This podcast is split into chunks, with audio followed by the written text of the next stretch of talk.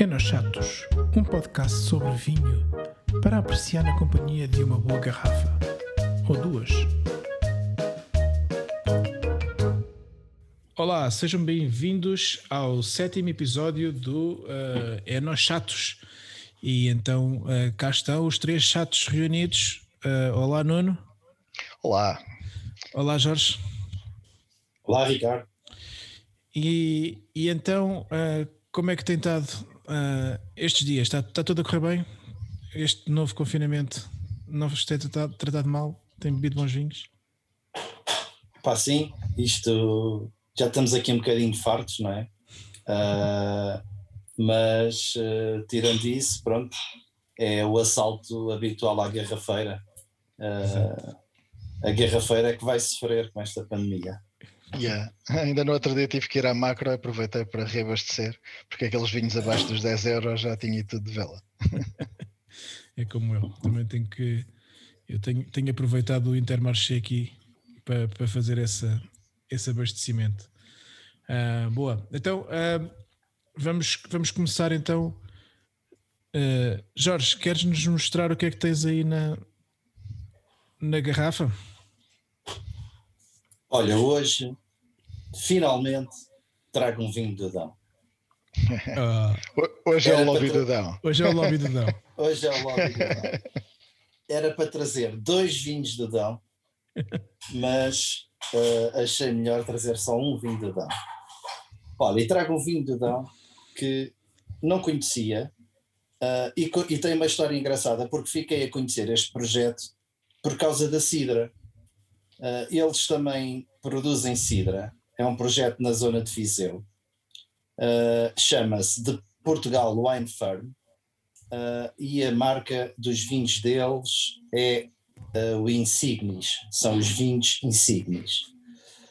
e eu descobri este, estes amigos por causa de Sidra, eles também produzem Sidra. E eu, na altura, andava a pesquisar umas Sidras portuguesas, porque também uh, gosto muito de Sidra, e descobri este projeto. E depois, em conversa com uh, um, um, amigo nosso, que eu acho que vocês também conhecem, que é o Hugo, uh, que tem um blog, é o Rolhas e Retratos. Uhum. sim, sim. Um abraço para o Hugo. ele tinha acho que já tinha bebido os vinhos, ou já tinha comprado, uma coisa do género. E então depois ficámos a falar e acabei por descobrir. Aliás, ele depois disse-me que eles também produziam vinho. Uh, e depois uh, fiquei curioso de descobrir os vinhos e agora recentemente fiz uma encomenda uh, direto, entrei em contato direto com eles, porque isto são os vinhos que eu não fiz uma pesquisa online e não estava a encontrar. Entrei em contato direto com eles e eles disseram que tinham uma garrafeira que, online que vendia. Uh, e então acabei por comprar os vinhos e uh, provei. São dois, tem tinto e branco. O Insignis tinto é o, um Toriga Nacional, um monocasta Toriga Nacional 2015, e o Insignis branco é um monocasta de encruzado, uh, que eu acho que é 2017 ou 2018, agora não estou recordado e também não tenho aqui a garrafa. Uh, só vi até agora o. Ah, e com isto tudo acabei por não comprar a, a cidra que eles não tinham. Estava escutado.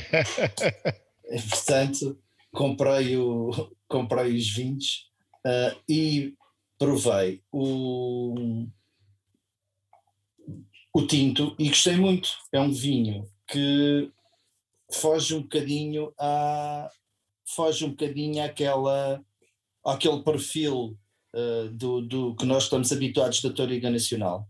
Uh, uh, mesmo, mesmo no Dão há, há, há vários perfis de Origa Nacional, há uns mais elegantes, outros um bocadinho mais encorpados, e este realmente consegue ser um vinho uh, leve, acaba por ser um vinho bastante elegante, uh, tem apenas 12 graus de álcool, mas uh, é, tem bastante presença, tem corpo, é um vinho frutado, Uh, sente-se sente bem a fruta, mas não é enjoativo, tem uma acidez muito boa e como o vinho é elegante, acaba por fazer um, um conjunto muito, muito equilibrado.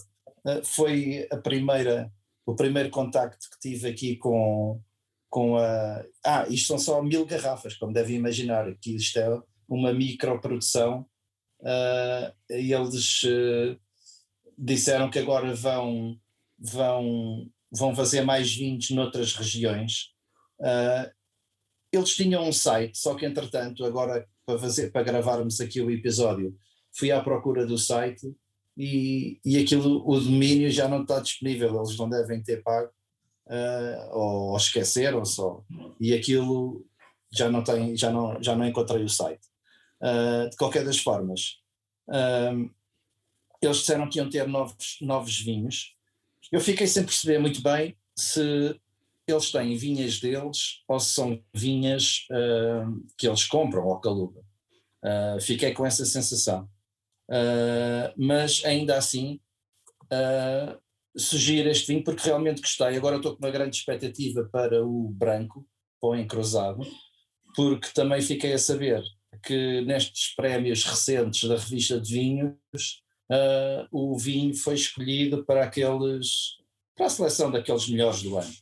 Uh, e por isso também estou bastante com, com bastante expectativa para o branco. Mas este tinto realmente gostei, é um vinho que, que vale a pena conhecer. Uh, custa cerca de 13 euros.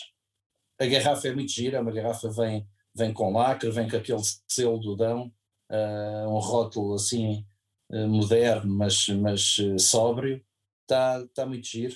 E olha, é a minha sugestão 2, o Insigne Historiga Nacional 2015, vinho do Dão. Boa. Boa. Não, Nunca não tinha ouvido falar nunca tinha ouvido falar também. Portanto, fiquei curioso e vou ter que procurar isso. Depois mandas, mandas aí o link à malta onde é Sim, vão ter depois o link lá na. Se o site voltar. Metemos lá no episódio. Se o site voltar. Não, mas eles têm página de Facebook. Uh, okay. Eles têm página de Facebook onde, onde têm lá algumas informações. Ok, correto. Então, uh, continuando aqui a embalagem, conta-nos lá então o teu tema hoje é falar sobre uh, como construir ou destruir garrafeiras, não é? Garrafeira pessoal, não é? Garrafeira pessoal, sim. Exatamente. Olha, é um tema que lembrei-me de trazer hoje porque uh, de vez em quando, com certeza que também acontece convosco, temos sempre amigos que nos pedem umas dicas, como é que como é que se organiza uma guerra-feira, como é que. Uh, e, mas há uma pergunta que ainda é mais recorrente do que essa, que é: uh, epá, eu não sei como é que tu consegues guardar tantos vinhos. Uh, epá, eu compro os vinhos e eu nunca consigo guardar, tenho aquilo um bocado em casa e depois ver, não sei o que. Uh, e e há, a semana passada tive um amigo que, uh, mais um, que me veio pedir umas dicas, que estava agora a começar a organizar a sua garrafeira. Uh, tinha sido pai há relativamente pouco tempo e estava a ver se encontrava um, uns vinhos dos anos uh, dos filhos e estava a, a tentar uh, organizar uma garrafeira. e e pediu-me umas dicas de vinhos pronto, que pudessem, pudessem envelhecer bem e que pudesse guardar. Uh, e então, lembrei-me de trazer esta, este, este assunto, porque realmente há pessoas que um, têm sempre dificuldade em perceber como é que se consegue fazer uma garrafeira. E a verdade é que divide aqui em duas partes que eu acho muito importantes, que é quem vive numa moradia uh, ou numa casa, acho que tem mais facilidade em poder criar uma garrafeira, uh, quem vive em, uh, num apartamento tem mais limitações, tem que ter eh, mais, uh, tem que ser mais imaginativo e ter mais alguns cuidados. Uh, por isso eu dividi aqui em dois, em dois grandes, em dois grandes lados, o lado de quem tem uma moradia e o lado de quem tem um apartamento.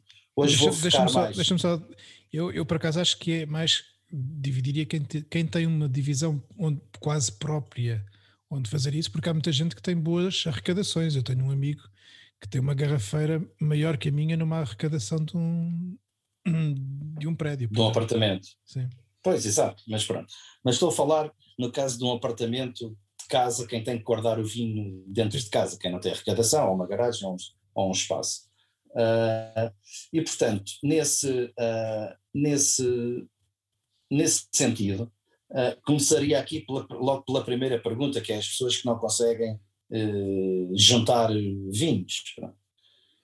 Eu acho que uh, quando se começa a interessar por vinho, nós começamos a, a, começar a comprar vinhos um bocadinho mais caros ou melhores, e tendencialmente são esses vinhos que também se prestam mais a guardar, têm mais guarda, têm mais capacidade de guarda. Isso, e esses são vinhos que nós vamos guardando na expectativa depois de, deles irem melhorando com esse estágio para depois podermos uh, usufruir deles uns anos, uns anos mais tarde. Agora, se nós não temos vinho em casa para ir bebendo quando necessitamos, uh, claro que acaba sempre a escolha, olha, não tenho aqui mais nenhum, vai já este, e depois compro outro, e assim é difícil começar uh, a começar a juntar. Por isso, diria que a primeira regra é dividir o vinho que vamos guardar e o vinho que vamos consumir nos próximos tempos. Portanto, comprar vinho para consumir, para, para, para um consumo mais, mais breve, e aquelas garrafas que vamos querer guardar na, na nossa garrafeira. Portanto, uh, agora, o segundo aspecto mais importante, penso eu, será onde é que vamos guardar o vinho. Se, se há pessoas, eu já vi, já, já tenho ido a casas de amigos meus que às vezes chego lá e eles têm o vinho na cozinha, porque as cozinhas são muito giras e têm até aqueles quadradinhos para guardar as garrafas de vinho. Não sei se vocês já viram essas. Puxa, lá quentinho. Normalmente ao lado, ao lado do forno. O meu, Exatamente. Yeah, o meu apartamento anterior tinha, mas era um calorão. Como é óbvio, não é? uh, e então, eu acho que para quem tem um apartamento, uh, se achar que é um investimento que pode fazer, uh, o que eu aconselho é comprar uma cave, daquelas caves frigoríficas, para, para poder guardar pelo menos aqueles vinhos melhores e os vinhos que vão necessitar de mais tempo de guarda, uh, nas minhas condições, né? porque consegue-se uma temperatura mais estável uh, e as, uh, essas caves têm também vidros escuros que também uh, dificultam a entrada de luz natural, que também é um ponto importante para quando se ganha vinho, quando se guarda vinhos durante muito tempo, e realmente será a melhor solução. por isso, hoje em dia já se conseguem comprar essas caves para um preço que não é, não, é um investimento que não é assim tão avultado quanto isso. Uh, há, há caves para 80 garrafas ou 70 garrafas por aí, já se conseguem comprar na casa dos 350 euros, mais ou menos. Uh, já estou a falar de uma cave média, se calhar provavelmente até é capaz de haver mais baratas, não sei. Uh, mas é uma questão de pesquisar, pesquisarem na net e facilmente encontram. Uh, e esse, essa seria logo a, a, a, solução que eu acho que seria a melhor. Mas se acham que ainda não estão naquela fase de estarem a fazer um investimento tão grande, ou porque ainda não têm vinhos suficientes para uma cave dessas, ou porque acham que é um investimento que não faz sentido, uh, a solução que têm é encontrarem dentro de casa um espaço que permita guardar uh, os vinhos nas melhores condições. Como já vimos, a cozinha não é o sítio uh, ideal. Não é a primeira escolha, não será a cozinha, porque é um sítio onde tem amplitudes de temperatura muito grandes, com, com, com o uso, a utilização uh, do fogão e, e, quando vamos cozinhar. Portanto, aí será tirar os vinhos da, daí, uh, do mais longe da cozinha possível. Uma solução o Ricardo já falou as arrecadações, poderá ser uma hipótese. Quem tenha arrecadação se for uma arrecadação que seja seca, que não tenha umidade, isso é importante, escolher um sítio que não tenha umidade. Se for uma, uma arrecadação que não tenha umidade, é uma ótima, uma ótima opção. Se bem que. E de preferência é que não seja num sótão, porque os sótãos também geralmente são Era isso que eu ia é? falar a seguir. Se bem que há prédios que as arrecadações são no último andar e o último andar são sempre, eh, são sempre pisos que estão muito expostos também, tanto ao calor como ao frio e amplitudes de temperatura muito grandes não é bom para a guarda do vinho. Sim. Quem tem quem não tem uma arrecadação, mas tenha, por exemplo, uma dispensa em casa, normalmente as dispensas que não ficam nas cozinhas são sítios frescos, são, conseguem ter, ser zonas mais frescas. Uh, e também pode ser uma boa opção, porque normalmente a porta da cozinha está fechada, não há muita luz natural, costuma ser um lugar seco também, e portanto pode ser, uh, pode ser uma, uma boa opção. Por último lugar, se não tem nem a arrecadação, nem a dispensa, nem cave refrigerada, uh, o que eu sugiro é procurarem uh, a parede uh, virada a norte de vossa casa, porque é, será o sítio que tem menos exposição solar, portanto, e que deverá, ter, deverá ser o ponto mais fresco da casa, e aí poderem montar uma garrafeira ou um móvel, ou daqueles módulos que se compram no IKEA, no IKEA ou no, no, no Aki, ou há vários, há muita. O aqui tem uns esferovite escuro, uh, de cinzento escuro, que fica, são giros acaso. Há imensas, há imensas possibilidades uh, e pode até ser, uh, já vi quem faça da garrafeira até um, um espaço de decoração na sala, por exemplo, escolher a parede norte da sala, um sítio onde não haja muita, onde não haja que seja fresco, uh, e, que, e aí guardar os vinhos. Tem sempre essa, essa opção, tem sempre o, o perigo da luz natural. Se for vinhos para guardar durante muitos anos, não convém estar expostos à luz natural e por isso uh, a, a, melhor hipótese será sempre uma, uh, pá, um armário fechado. Ou então esses módulos que, que, que falamos. Um, o, o, problema da sala. É, são o problema fechados. das salas é que normalmente tu, se tiveres ar-condicionado ou aquecedores ou não sei o quê, tu vais ter ali também alguma variação de temperatura, porque quando não estás, aquilo está frio ou, ou, ou, quente, se for no verão, e quando estás e ligares o ar-condicionado, não sei o quê, aquilo depois a temperatura vai baixar muito. Eu tenho, eu tenho, um, tenho um amigo que, que, que ele começou por fazer isso, mas foi na. Ele punha aquilo em caixas, nas caixas onde vinha o vinho, mesmo que não tivesse seis do mesmo vinho, juntava ali seis garrafas e guardavas nos, uh, nos roupeiros. Metia nos fundos dos roupeiros, naqueles espaços que às vezes estão, estão que não servem, ou, ou, a gente usa para caixas de sapatos ou caixas de, de outras arrumações, usava para, para pôr caixas de vinho, portanto, tinha uma temperatura menos variável uh, de, na casa. Pois lá está. Eh, eu acho que num apartamento nunca, nunca a única, a única as, as condições ideais será numa cave refrigerada, numa cave frigorífica. Fora disso, poderemos procurar, uh, vá lá, o, o, melhor, o melhor lugar possível. É? Sim, eu, eu por acaso, eu quando, enquanto vivi num apartamento, uh, no, eu, aliás, eu nunca tive uma cave refrigerada. Um, tenho, uma, tenho um frigoríficozinho pequenino, mas é mesmo para refrigerar os vinhos do dia a dia, não é para, para os guardar. Uh, até porque há, é preciso ter alguma atenção com essas caves refrigeradas, que algumas são muito focadas na temperatura, ou seja, de manter uma temperatura, mas são, vibram muito, ou seja, normalmente aquelas mais baratas vibram muito e depois isso para uma conservação a longo prazo, e é um bocadinho isso que distingue os preços mais baratos dos mais caros, é que aquelas melhores, uh, os motores vibram muito pouco, e isso é bom para, para, a conservação a longo, a longo, prazo.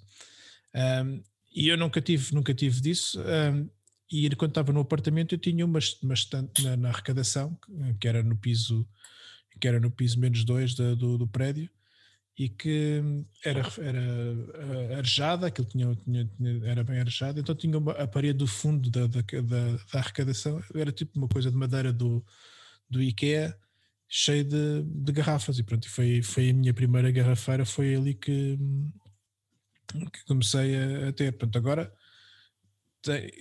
eu entretanto depois mudei para, para uma moradia onde tinha, tinha na garagem, que não era ideal, tinha essas coisas assim na garagem, portanto aquilo tinha muita luz, muita exposição, não era o ideal, mas agora tenho uma divisãozinha aqui, uma espécie de uma arrecadação que é só para, é só para isso, portanto aquilo só, só, tem, só tem lá vinho, que é, que é um espetáculo. Assim que eu vi aquilo, disse assim: eu quero esta casa porque tem aqui esta divisão. Foi um motivo de escolha. Exato. É, eu, por acaso, A primeira que tive foi, uh, tinha no, na arrecadação, uh, na, na arrecadação não, na, numa dispensa. Aquilo também era fora da cozinha, era no hall de entrada e aquilo era razoável. Mas depois, pronto, acabei por comprar uma, uma cave climatizada e depois quando, foi, quando mudei de casa, uh, tinha um, como era um duplex, por baixo das escadas tinha lá um espaço e, e acabei por meter lá a cave climatizada maior. Mas depois acabei, aquilo acabava por aquecer um bocado, por causa do motor daquilo atrás, etc. E acabei por levá-la para a sala. Mas, e depois arrependi-me de não ter inicialmente posto na sala, porque como ela é, aquela é de madeira e até é gira, esteticamente até quando alguém vai lá à casa repara logo na, reparava logo na, na cave porque esteticamente até fica giro. Por exemplo, aquele pessoal que, que se queixa que ah, e tal, a minha mulher não me deixa ter uma cave climatizada. Há umas bonitas de madeira que são agradáveis à vista e se calhar conseguem resolver esse, esse entrave. Se lhes mostrar essa uma cave daquelas Epá, olha, agora por falar nisso, lembrei-me de um, de um episódio que se passou há pouco tempo comigo, uh, relacionado com esse assunto, muito engraçado. Uh, tive um amigo meu que um dia manda-me uma mensagem a perguntar: Olha lá, tu aí, da tua malta dos vinhos que tu conheces, ninguém está interessado em comprar uma cave frigorífica para vinhos? E eu, epá, posso perguntar, mas é o quê? Pá, então o tipo manda-me o link e aquilo era tipo o Ferrari das caves frigoríficas, aquilo que estava pá, aí 1800 euros, uh, era uma, já nem me lembro bem a marca daquilo, pá, mas era uma cave enorme uh, e então porque é que ele queria, aquilo não era dele, era de um colega dele, mas porque é que o colega dele queria vender? Porque eles tinham comprado uma casa nova e ele, quando chegou, comprou aquela cave, porque tinha uns vinhos e queria guardar os vinhos, com a ideia de meter aquilo na sala. Então, quando, quando eles chegaram com a cave e meteram aquilo na sala, pá, tanto ele como a mulher olharam para aquilo e acharam aquilo um grande mamarragem. Isto foi a história que me contou. Eu não sei se ele levou com o ferro de engomar ou não, mas uh, ele imediatamente meteu, quis se desfazer da cave. Então, então uh, epá, pronto, acharam aquilo feio na sala e venderam venderam, eh, ele vendeu, vendeu. Depois por acaso até partilhei com várias pessoas conhecidas. Sim, mandaste para nós Pronto, na altura. E depois acho que até foi alguém que, que através desse contacto que, que, comprou, que comprou, porque aquilo realmente valia a pena, a cave estava nova e ele queria, Sim, estava, a pedir, estava a pedir um preço e, e pá, irrisório para, para a cave que era. Fiquei, e, portanto, fiquei com, com, a pensar nisso, mas não. Lembrei-me dessa história por estares a falar da, da desse aspecto da, da, das, das caves. Yeah. Não, mas há umas muito bonitas, pá, mas tu olhas para aquilo e, e são mesmo giras. Mas olha, eu, eu por então acaso, há, por... aqui, há uma coisa que tu comentaste que eu acho que é, que é importante realçar. Aliás, duas. A primeira tem a ver com, com a temperatura. Eu acho que uh, mais do, até do que as pessoas preocupam-se muito com se aquilo é fresco ou não é fresco. Mais importante do que os sítios serem eh, muito frescos é que aquilo tenha pouca variação de temperatura. Epá, Exatamente. se tu tiveres um sítio que aquilo está sempre a 20 graus, epá, não é bom, não, não é perfeito. Mas é melhor do que uma coisa que esteja umas vezes a 16 e outras vezes a 28. Portanto, Exato. É, é preferível, é, é, esse tipo de, de, de compromisso que vocês têm que ver. E se, e se, vocês quiserem verificar, existem agora muitas opções de vocês uh, comprarem ou no aqui ou mandarem vir online de, dos uns, uns termómetros uh, que têm às vezes também a medição da, da umidade para que também que a umidade não esteja nem muito alta nem muito baixa, porque muito baixa a umidade vai-vos fazer secar as, as rolhas Uh, que é um problema depois também para a conservação de vinho a longo prazo, começam as rolhas a ficar mais, mais pequenas, uh, e depois com muita umidade também vai criar ali bolores nas, à volta de, das, das garrafas, e portanto uh, convém ter aquilo mais ou menos controlado. Portanto, esses são os dois fatores, que é a estabilidade em termos, em termos de temperatura e do, em termos de umidade. O segundo ponto que, que, que queria referir, que, que, concordo em absoluto com o Jorge, e ao contrário, apesar de, de isto parecer contraditório, a principal, uh, a principal forma de nós conseguirmos construir uma boa garrafeira é comprarmos bastante vinho barato. Porque, porque se tu comprares vinho barato para conseguires consumir durante o dia a dia, como o Jorge disse muito bem, uh, não vais estar a, a, a beber do, do mais caro Portanto, isso acontece muitas vezes. Às vezes chego aqui e já não tenho vinho para o dia a dia, aquela coisa que eu não quero não quero ir à procura de uma coisa muito complexa, não quero, às vezes quero coisas simples eh, para, para beber claro. normalmente e também, mas nós não podemos andar a beber vinhos de 20, 30 ou 40 euros todos os dias, portanto não é, uh, não podemos, não, não, não é, não, não, há carteira que aguente. Uh, e portanto, uh, a única forma que nós temos de conseguir guardar esses vinhos bons é se nós tivermos alternativas mais baratas para o, para o consumo mais despreocupado. Epá, e depois deixar esses especiais para os dias onde tem outros amigos que gostam. Eu pessoalmente, normalmente abro as minhas melhores garrafas com os meus, com, com, quando tenho malta mais uh, que, que, aprecia, ou seja, não que não claro. estar a, às vezes ter algumas yeah. pessoas que, que, que, não apreciam tanto, não, nem sempre é nem sempre um gajo fica um bocado frustrado às vezes estar a, a abrir bons vinhos e as pessoas não, não, não estarem a conseguir dar valor. Uh, mas yeah. uh, e há outro fator também há outro fator que tu estavas a falar em relação a, a beber os a, a, dar cabo da carteira. Eu às vezes acho que nem, nem tem só a ver, também tem a ver com isso, obviamente, mas às vezes nem tem só a ver com isso. Tem tu, no, pá, num dia a dia, olha, hoje apetece-me beber, tenho, fiz aqui um jantar porreiro, está-me a perceber aqui um copo de vinho com, com esta refeição. Pá, se calhar estás em casa um dia de semana, imagina não vais estar a abrir um vinho caro para estares ali a beber um copo ou para estar. Sim, sim, sim. Eu, pelo menos acontece-me isso comigo. Às vezes quero uma coisa mais despreocupada. Não estou para estar a beber um vinho muito, muito complexo ou com, muito bom, só para estar ali a, a, acompanhar a refeição de uma forma rápida. Às vezes a gente até come em 10 minutos. Ou, sim, e, e, às vezes nem sequer é o adequado, não é? Tu estás a abrir, sei lá, vais abrir um pintas para acompanhar uma, um hambúrguer que fizeste assim rápido Pronto, não é está, propriamente uma, uma boa combinação gastronómica. Yeah. Normalmente os vinhos especiais a gente guarda para momentos especiais e, e para partilhar, e para comida também para partilhar com, com, com quem gosta. Não é? Isso é, Exatamente. Muito bem. Isto vai de encontro ao que eu estava a falar há bocado no início da, da conversa, que quando fui à Magra fui exatamente para comprar, comprar uma data de vinhos desses até 10 euros porque lá já estava naquela situação, pá, não tenho vinho, não tenho vinho, quer dizer, tenho para ali, ainda não tenho cá o vinho todo em, em cima, mas tenho para ali cento e tal garrafas. Só que já estava a começar a dar desbaste nessas caras, então pronto. Exatamente. tenho que ir eh, comprando deste vinho barato que é para, para, para, lá está, para estas situações do dia. E depois, depois há, outra, há uma forma também que é o que eu acho que também é importante para, para as pessoas que tiverem essa possibilidade. Vamos imaginar que vocês querem comprar uma, um, uma, uma, querem comprar um vinho especial, sei lá, um vinho até mais caro. Se tiverem a possibilidade de comprar duas ou três garrafas, vocês podem sempre, por exemplo, uh, ter, ter uma para beber logo mais rapidamente e depois deixar as outras duas para, para, para, para envelhecer, ou se tiver essa possibilidade de comprar em mais quantidade. Eu, por exemplo, eu normalmente compro sempre uh, às duas garrafas, assim, quando é, são vinhos assim um bocadinho melhores, nunca compro só uma, Uh, mesmo que tenha que fazer ali algum investimento um bocadinho maior, compro sempre duas, porque é sempre para experimentar uma daí a uns 5 anos e depois outra guardar para, para mais tempo ainda. Uh, portanto, também essa é uma forma de, das pessoas irem tendo alguma, alguma dessa, dessa evolução. Oh, Ricardo, o, eu conheci um gajo que compra sempre às quatro. Então, basicamente, fica sempre com uma caixa de três e uma para é. beber na, na altura. Ó oh, Ricardo, o passo seguinte, a organização da garrafeira era esse. Era que vinhos comprar, mas pronto, já fiz esta ligação, ainda bem, uh, porque é isso mesmo. As pessoas depois perguntam, ah, que vinhos é que eu hei de comprar?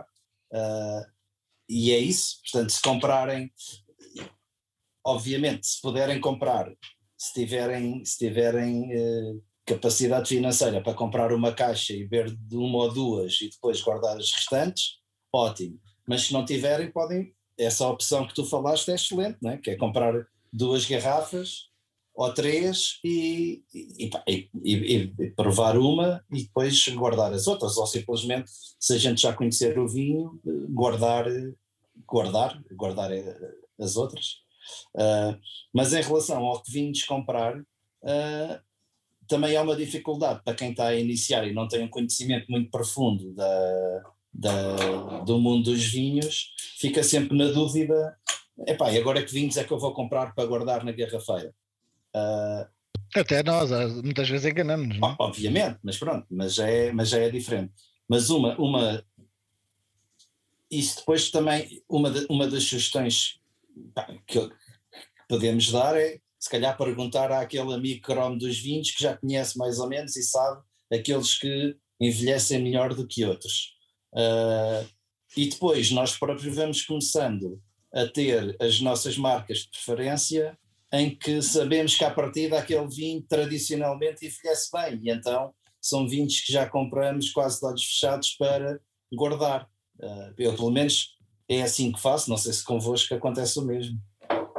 É, eu faço muito isso. Há certos vinhos que geralmente compro as colheitas todas e às vezes nem os provo logo. Já sei, epá, este vinho nem vale a pena beber em novo. Lá está. Vou guardar aquilo daqui a uns anos. Não é? eu, eu, eu, acrescentava aí um ponto que, que eu acho que é importante para as pessoas uh, que estão a construir uma garrafeira. Antes de construir uma garrafeira para envelhecer vinhos, eu começava por, uh, por começar a, a perceber se, se gosta de vinhos velhos ou não, ou se gosta de vinhos envelhecidos porque isso também pode ser depois uma, uma questão da pessoa estar com esse entusiasmo, porque os outros amigos também têm umas garrafeiras e envelhecem vinhos e começam a beber vinhos com 10 anos e depois chegar à conclusão que ainda não está num estágio em que aprecia esses vinhos com, com mais idade.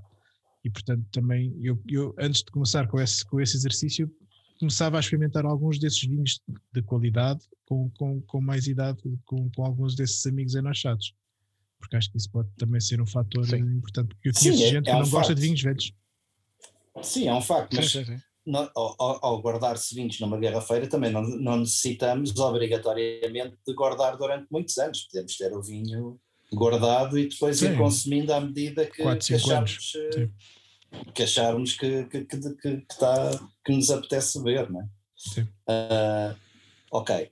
Uh, o ponto seguinte que é uma pergunta muito recorrente que, que, surge, que é guardar o vinho em pé ou deitado, porque há, há pessoas que às vezes guardam em pé, eh, tendo em conta o, o, o sítio que têm para guardar. Há pessoas que têm imóveis e que metem as garrafas em pé. Uh, se o vinho for para guardar durante muito tempo, o melhor é guardar o vinho deitado. É? É, é, é, pelo menos a forma recomendada Uh, se bem que já tenho ouvido algumas teorias que, que colocam esse princípio em causa, mas uh, pelo menos. Yeah. Há estudos até que já dizem o contrário, por isso é um bocado para todos os gostos, mas o geral é deitado. Sim. Exatamente. Uh, principalmente se forem vinhos para guardar durante muitos anos. Agora, se forem vinhos para guardar dois ou três anos, se calhar é, é indiferente deitar ou manter o vinho em pé. Acho que o mais importante é ter aqueles cuidados que já referimos de uh, das temperaturas, amplitude de temperaturas e, e, um lugar escuro e seco. E por último, é a forma de, também é uma pergunta muito, eh, muito recorrente e que, e que até nós às vezes há uma grande divergência na, na, quem tem garrafeiras é como organizar os vinhos na garrafeira. Uh, eu, eu ainda hoje não tenho resposta para isso. O que é, Nuno? Ainda hoje não tenho resposta para isso. Não, nem eu. Eu acho que isso é uma pergunta que ninguém tem. Mas sabes não. que há uma coisa. Uh, houve um dia destes que aproveitei uh, os meus sobrinhos estarem cá e quis reformular a organização da garrafeira. E então uh, pedi-lhes ajuda epá, e foi uma tarde bem passada porque eles estavam, estavam a participar e estavam contentes. Estavam, estavam, estavam interessados na, na tarefa.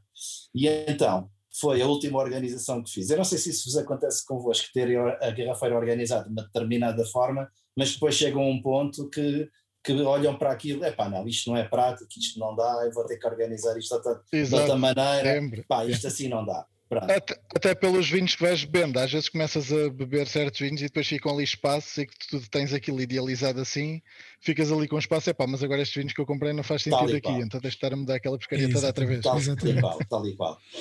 Quem tem, quem tem uma garrafeira grande, uh, epá, quem tem uma sala, por exemplo, uh, numa moradia, quem tem uma cave de uma moradia, uma sala grande, pode-se ter os vinhos lá, uma sugestão é por, por regiões, não é? Pronto. Metes os vinhos por regiões num lado e vai, vais, vais organizando por regiões. porque ali É facilmente, agora. facilmente acedes, ou seja, tens acesso fácil a todos os vinhos que tens. Quem tem uma cave refrigerada, por exemplo, como é o meu caso, ah, não é prático andar sempre, cada vez que, que queres, se tens por regiões, ah, vais, ah, deixa lá ver o que é que tenho aqui do Dão. Então às vezes tens de estar a tirar uma quantidade de garrafas para chegar à garrafa que tu queres.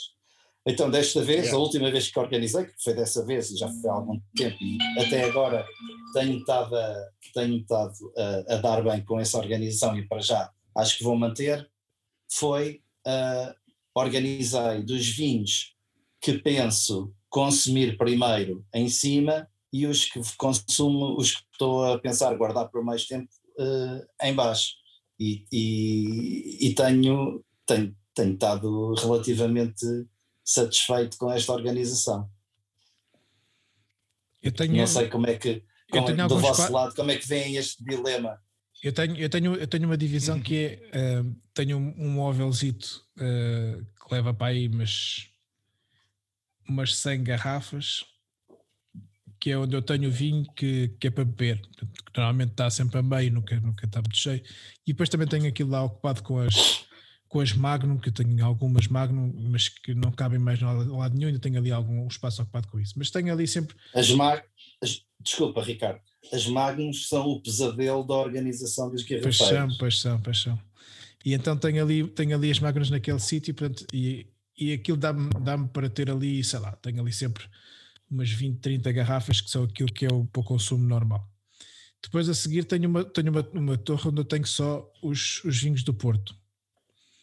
Ah, e depois, depois tenho ali umas divisões mais, mais esquisitas. Tenho, tenho duas, duas, duas áreas onde tenho os vinhos dos anos das minhas filhas, ah, que também tem, que também tem uma, uma divisão particular. Ah, e os anos também do, do meu ano, tenho uma ou duas garrafas e do ano da- da Teresa. E, e, e do casamento, pronto, aqueles anos, coisas com anos especiais e, e anos e vinhos muito velhos, que é eu tenho. pois é. E depois tenho um- uma outra, finalmente, onde eu tenho aquilo dividido por regiões, que são os vinhos mais especiais para guardar por mais tempo. Portanto, é a minha divisão, mas ainda, ainda já, já tenho falta de espaço, já estou a precisar de pôr ali mais umas, umas prateleiras.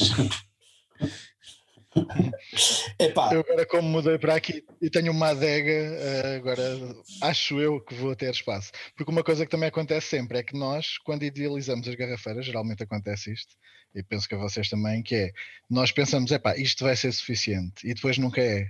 Quando nos vamos apercebendo, epá, afinal preciso de mais espaço. Por isso, uma das coisas que eu também recomendo a quem esteja a fazer uma garrafeira é que, se tem um espaço que está a pensar, eh, quase certeza que vai precisar maior. Pode já pensar a maior, porque vai precisar maior. Oh, Nuno, pois isso faz-me lembrar o Marquês de Pombal quando fez a quando idealizou a Avenida da Liberdade também foi muito criticado porque fez uma fez uma uma uma, uma avenida com quatro faixas de cada lado e aquilo na altura as pessoas acharam ridículo. Portanto tem que ser um bocado esse pensamento na guerra-feira. Sim, pensar, pensar sempre mais. É verdade, é Exato. verdade. Falta sempre, falta sempre espaço. Só para terminar aqui em termos disto, pronto, esta parte da organização fica um bocado ao critério de cada um, cada um achar, consoante o espaço que tem, uh, ver a melhor forma de organizar. Uh, eu as garrafas que tenho na cave, na cave frigorífica, que são as, são as melhores garrafas e são aquelas que eu não bebo com tanta frequência, uh, portanto mexo pouco na cave, não é? pouco quer dizer, só, só mesmo quando vou beber um desses vinhos Uh, desses vinhos mais especiais é que, é que mexes na cave. Uh, Tipo, e se formos nós aí a casa, portanto, né? O que é, Nuno? Tipo, se nós formos aí a casa. Se vocês vierem cá a casa, eu tenho que meter um cadeado. Mas, mas sim, acho que arranja-se qualquer coisa. Uh, depois, no dia a dia, pá, eu neste momento tenho quatro sítios diferentes com vinho. Isto é uma desgraça. Uh, mas é assim, tenho, tenho a cava onde tenho esses vinhos melhores, depois tenho uh, umas caixas com vinho que são vinhos que, que eu quero guardar, mas não quero guardar por muito tempo, são vinhos que eu imaginem que bebo agora e que daqui a um ano quero beber outra vez, pronto, e então guardo nessas caixas.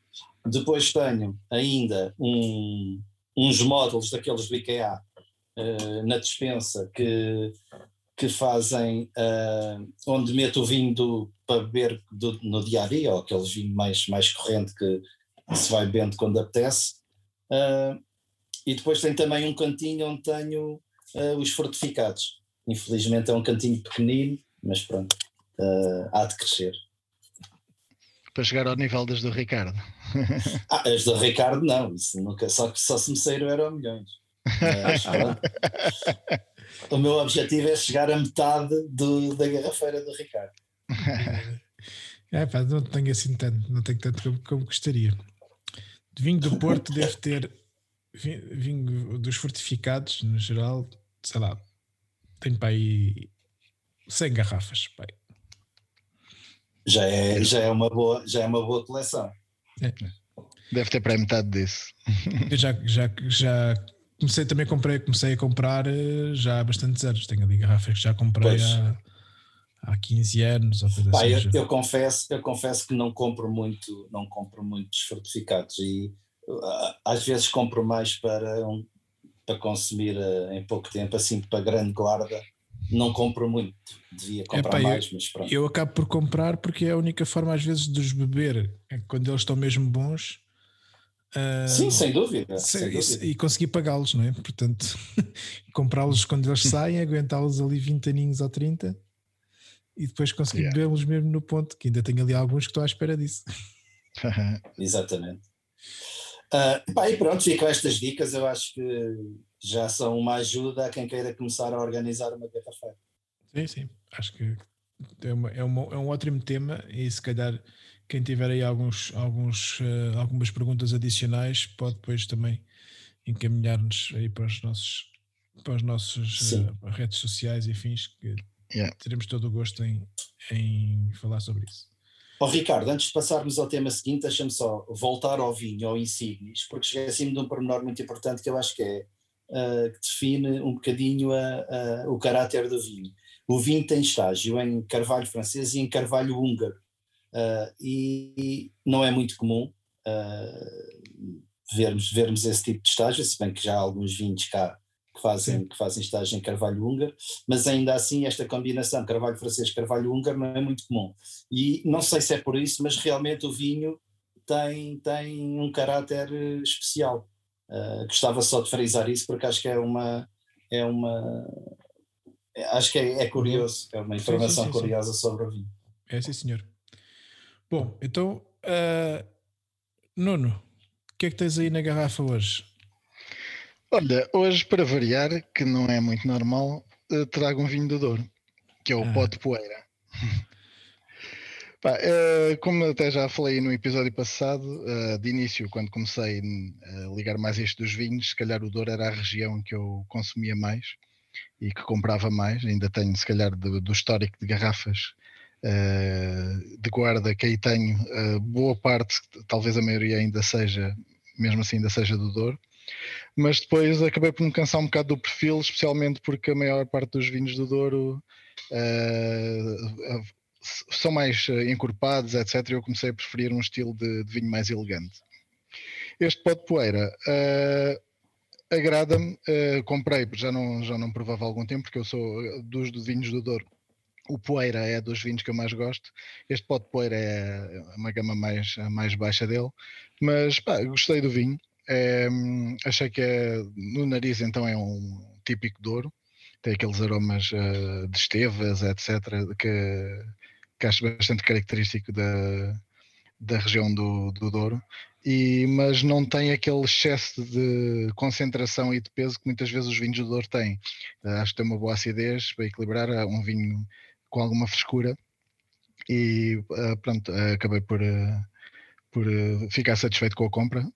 este, penso que o preço normal anda pelos 15 euros, apanhei este na macro por 12 e qualquer coisa acabei por, por comprar. E pronto, acho que é uma, uma dentro de, deste tipo de gamas, acho que é um, um dor bastante interessante. Não sei se vocês conhecem o vinho, se costumam beber.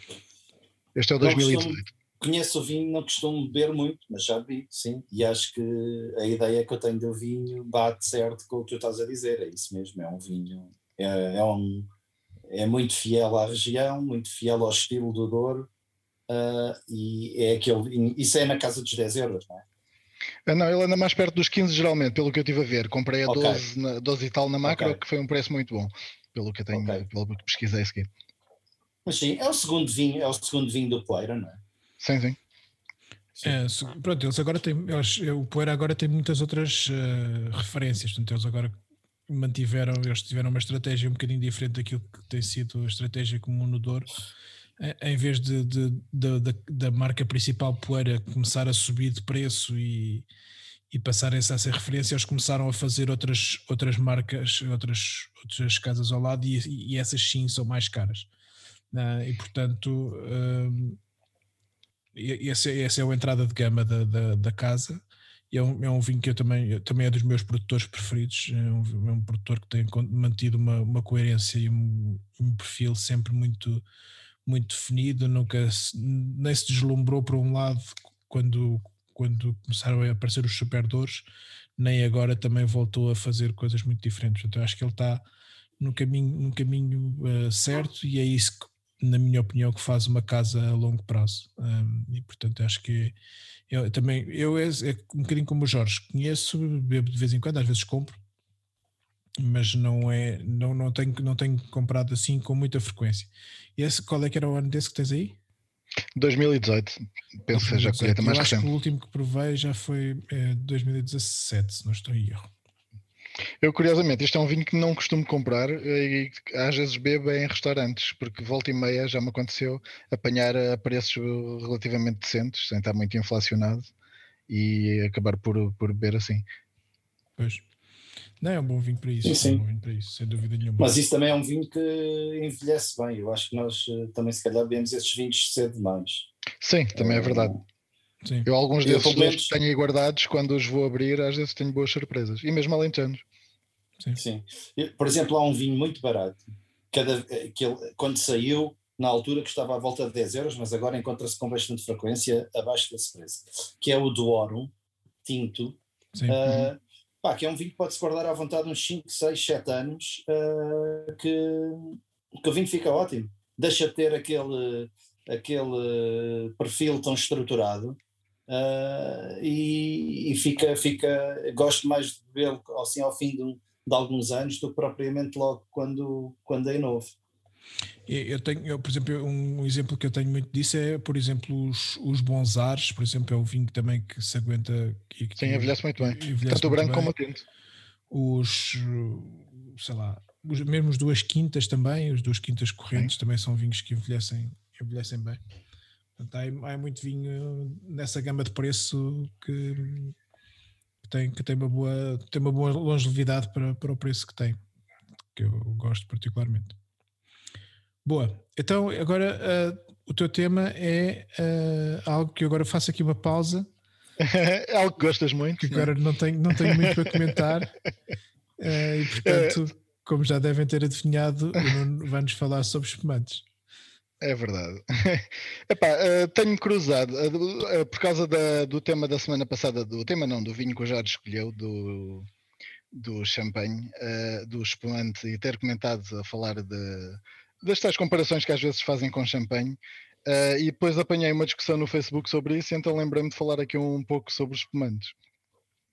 Então, basicamente, o que eu quero fazer, falar é mais ou menos um pouco desmistificar algumas coisas e tentar explicar um bocadinho uh, o que é que são os espumantes e como é que se fazem, etc. Mas vou tentar ser o mais resumido possível, porque se um gajo se alonga muito e depois começa a dizer as neiras, depois tem que estar aqui dois episódios a corrigir. a fazer yeah, Depois a malta começa-nos a bater e pá, um gajo tem que estar aqui a corrigir, então vou tentar não, não me esticar muito. Uma das coisas que eu escolhi aqui para falar primeiro é a diferença entre espumantes e frisantes. Porque, especialmente aqui na zona da Bairrada, em alguns restaurantes, há muito pessoal que vem cá e bebe frisantes e acha que frisante e espumante é a mesma coisa. E quero uh, deixar aqui claro que não, não é. O frisante tem uh, dióxido de carbono adicionado, uh, enquanto o espumante, aquele gás, vem de forma natural. E o que, que, é que é isto de forma natural? Uh, o método mais uh, tradicional, que é o chamado método clássico ao champanhês, que foi inventado por, pelo Dom Perignon, uh, é um vinho. Basicamente, aquilo tem um vinho base, que é um vinho branco normal, normalmente tem uma, um álcool, e, álcool muito baixo e acidez elevada, e depois esse vinho base junta-se leveduras e uma fonte de açúcar, que ele chama esta fase do vinho a tiragem, e depois uh, fecham a garrafa e, essa, e, depois dessas leveduras o açúcar vão, faz uma segunda fermentação uh, dentro dessa garrafa. É nesta fase que depois uh, se vê aquelas paletes na, nas caves uh, que se vão, vão rodando assim a garrafa, que depois essa, aquilo vai acumulando e fica na, na, no gargalo e no final, antes de, de meterem a rolha definitiva, fazem o degorgement, que é basicamente tirar a, a, essa parte de, que fica na ponta da garrafa. Existem outros métodos de fazer uh, espumante além deste. Um dos mais conhecidos é um método Charmat, que isto é a Charmat, a Charmat, nem sei como é que isto se diz, uh, que em vez da segunda fermentação ser feita em garrafa, é feita na mesma nos tanques os vinhos, se calhar, que as pessoas mais conhecem uh, que são feitos assim, normalmente são os Prosecos ou, ou os uh, Lambruscos, a maior parte deles são, são feitos desta forma. Agora, eh, eh, existe, volta um bocado a entrar na moda, o método ancestral, que este é um método que era feito ainda antes de, do famoso método champanhês, que em vez de haver uma segunda fermentação em garrafa, há só uma, uma fermentação. Só que o vinho, enquanto ainda está a fermentar, é, é engarrafado e a, a, essa fermentação continua dentro da garrafa e o gás uh, vai ser criado assim. Normalmente até, neste caso, nem tem as rolhas normais, normalmente tem uma carica Agora, uh, muitos produtores estão a fazer isto, especialmente agora com a, a moda, digamos assim, dos pet nut.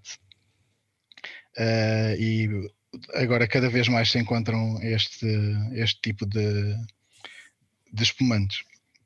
Uh, depois, dentro dos espumantes, há várias classificações, que é conforme o açúcar. Há o bruto natural, que tem menos de 3 gramas por litro, extra bruto até 6, bruto até 12, extra seco entre 12 e 17, seco de 17 a 32, meio seco de 32 a 50 e depois o doce tem mais de 50.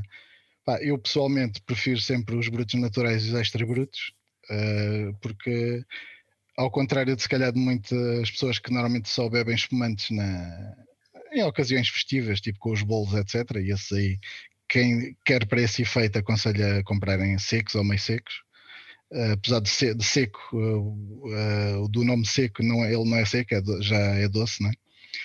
Uh, e para refeição, por exemplo, um, um leitãozinho aqui na bairrada, um bruto, um extra bruto ou bruto natural é, é sempre o ideal, não é? Outra coisa que eu quero falar é por causa especificamente do muita confusão que ainda continua a existir de, entre espumante e champanhe. E basicamente espumante não é champanhe e champanhe é um espumante feito especificamente na região de Champagne em França. Porque mesmo outros, espuma, outros espumantes feitos em França, eh, se não forem na região de Champagne, não podem dizer champanhe. Uh, e, mas há muito, muito hábito, de, pá, especialmente em malta não entendida de vinho, a, a chamar champanhe a, a, tudo o que tem gás, não é? então, uh, quero também salientar aqui esta diferença. Acho que uma coisa que hum, essa uh, fazia falta, se calhar cá em Portugal, era haver um nome, não é? Os espanhóis, por exemplo, lá naquela, na região da Catalunha, têm os cavas. Se calhar, se houvesse um nome qualquer em Portugal que conseguisse representar, ou seja, uns comandos, por exemplo, da, nem que fosse da região da Bairrada, que estou agora aqui, existem a, uh, não sei quantos produtores, mas tudo se chama espumante, seja daqui, seja do outro lado qualquer. Se calhar se houvesse um nome que se criasse uma marca à volta disso que funcionasse, se calhar poderia ajudar a. Os italianos também têm os o Prosecco, não é? Sim, exato, os Prosecco, Sim, que Prosecco, é daquela região específica. Yeah. Não, eu e... acho que são várias regiões de. Ou sim, seja, é uma região, mas são várias uh, docks, digamos. Sim, sim. Sim, é que aquilo dentro dos Prosecos engloba muita coisa, que aquilo tem, tem várias tipos, sub, não sei se são sub-regiões, mas. É tipo isso, vá, sim. Yeah. É, mas são todas eh, no norte, de, sim. Na, zona, na zona do Veneto, penso eu. Agora estou aqui a tirar um bocado de cor, mas acho que é um bocado são todas ali na região do Veneto, no norte de Itália. Sim, é no modo geral, é, é isso. E depois, uh, pá, não, não quero estar a, aqui a amassar muito mais sobre isto, por isso uh, vou só falar da, da tal uh, questão da, da, da, guerra, entre aspas, né? do champanhe e espumante, que há pessoal um bocado sensível, por isso é que eu mandei a boca ao Jorge no outro dia, dele dizer que aquele espumante era melhor que alguns champanhes. E pá, lá por se dizer isto, não quer dizer que seja melhor que todos os champanhes, né? Há, há champanhes que pá, se calhar não é impossível chegar àquele nível, não é? Até porque pela experiência que têm e, e, e a própria, o próprio terroir aquele, da região consegue fazer coisas que, que mais ninguém consegue fazer, lá está, é uma coisa muito específica. Uh, e por isso, pá, há lá está, há espumantes que são melhores que alguns champanhes, porque também há champanhes muito maus, assim como há vinhos maus e bons na Bairrada, ou no Dão, ou no que quer que seja, né?